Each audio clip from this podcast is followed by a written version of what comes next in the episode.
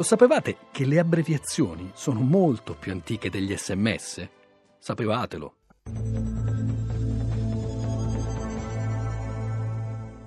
Negli epistolari dei secoli scorsi era normale usare abbreviazioni simili a quelle che oggi si considerano tipiche degli sms.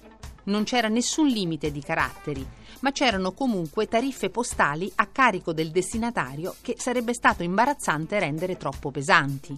A questa esigenza si aggiungeva quella della rapidità, visto che ogni giorno si dovevano scrivere svariate lettere. Addio dunque e ringraziami, che proprio avevo voglia di scrivere come di farmi frate. Scrive ad esempio Massimo D'Azeglio.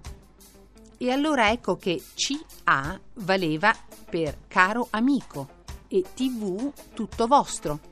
I nomi dei mesi diventavano spesso ottobre, novembre, scritti a numero più il bre finale.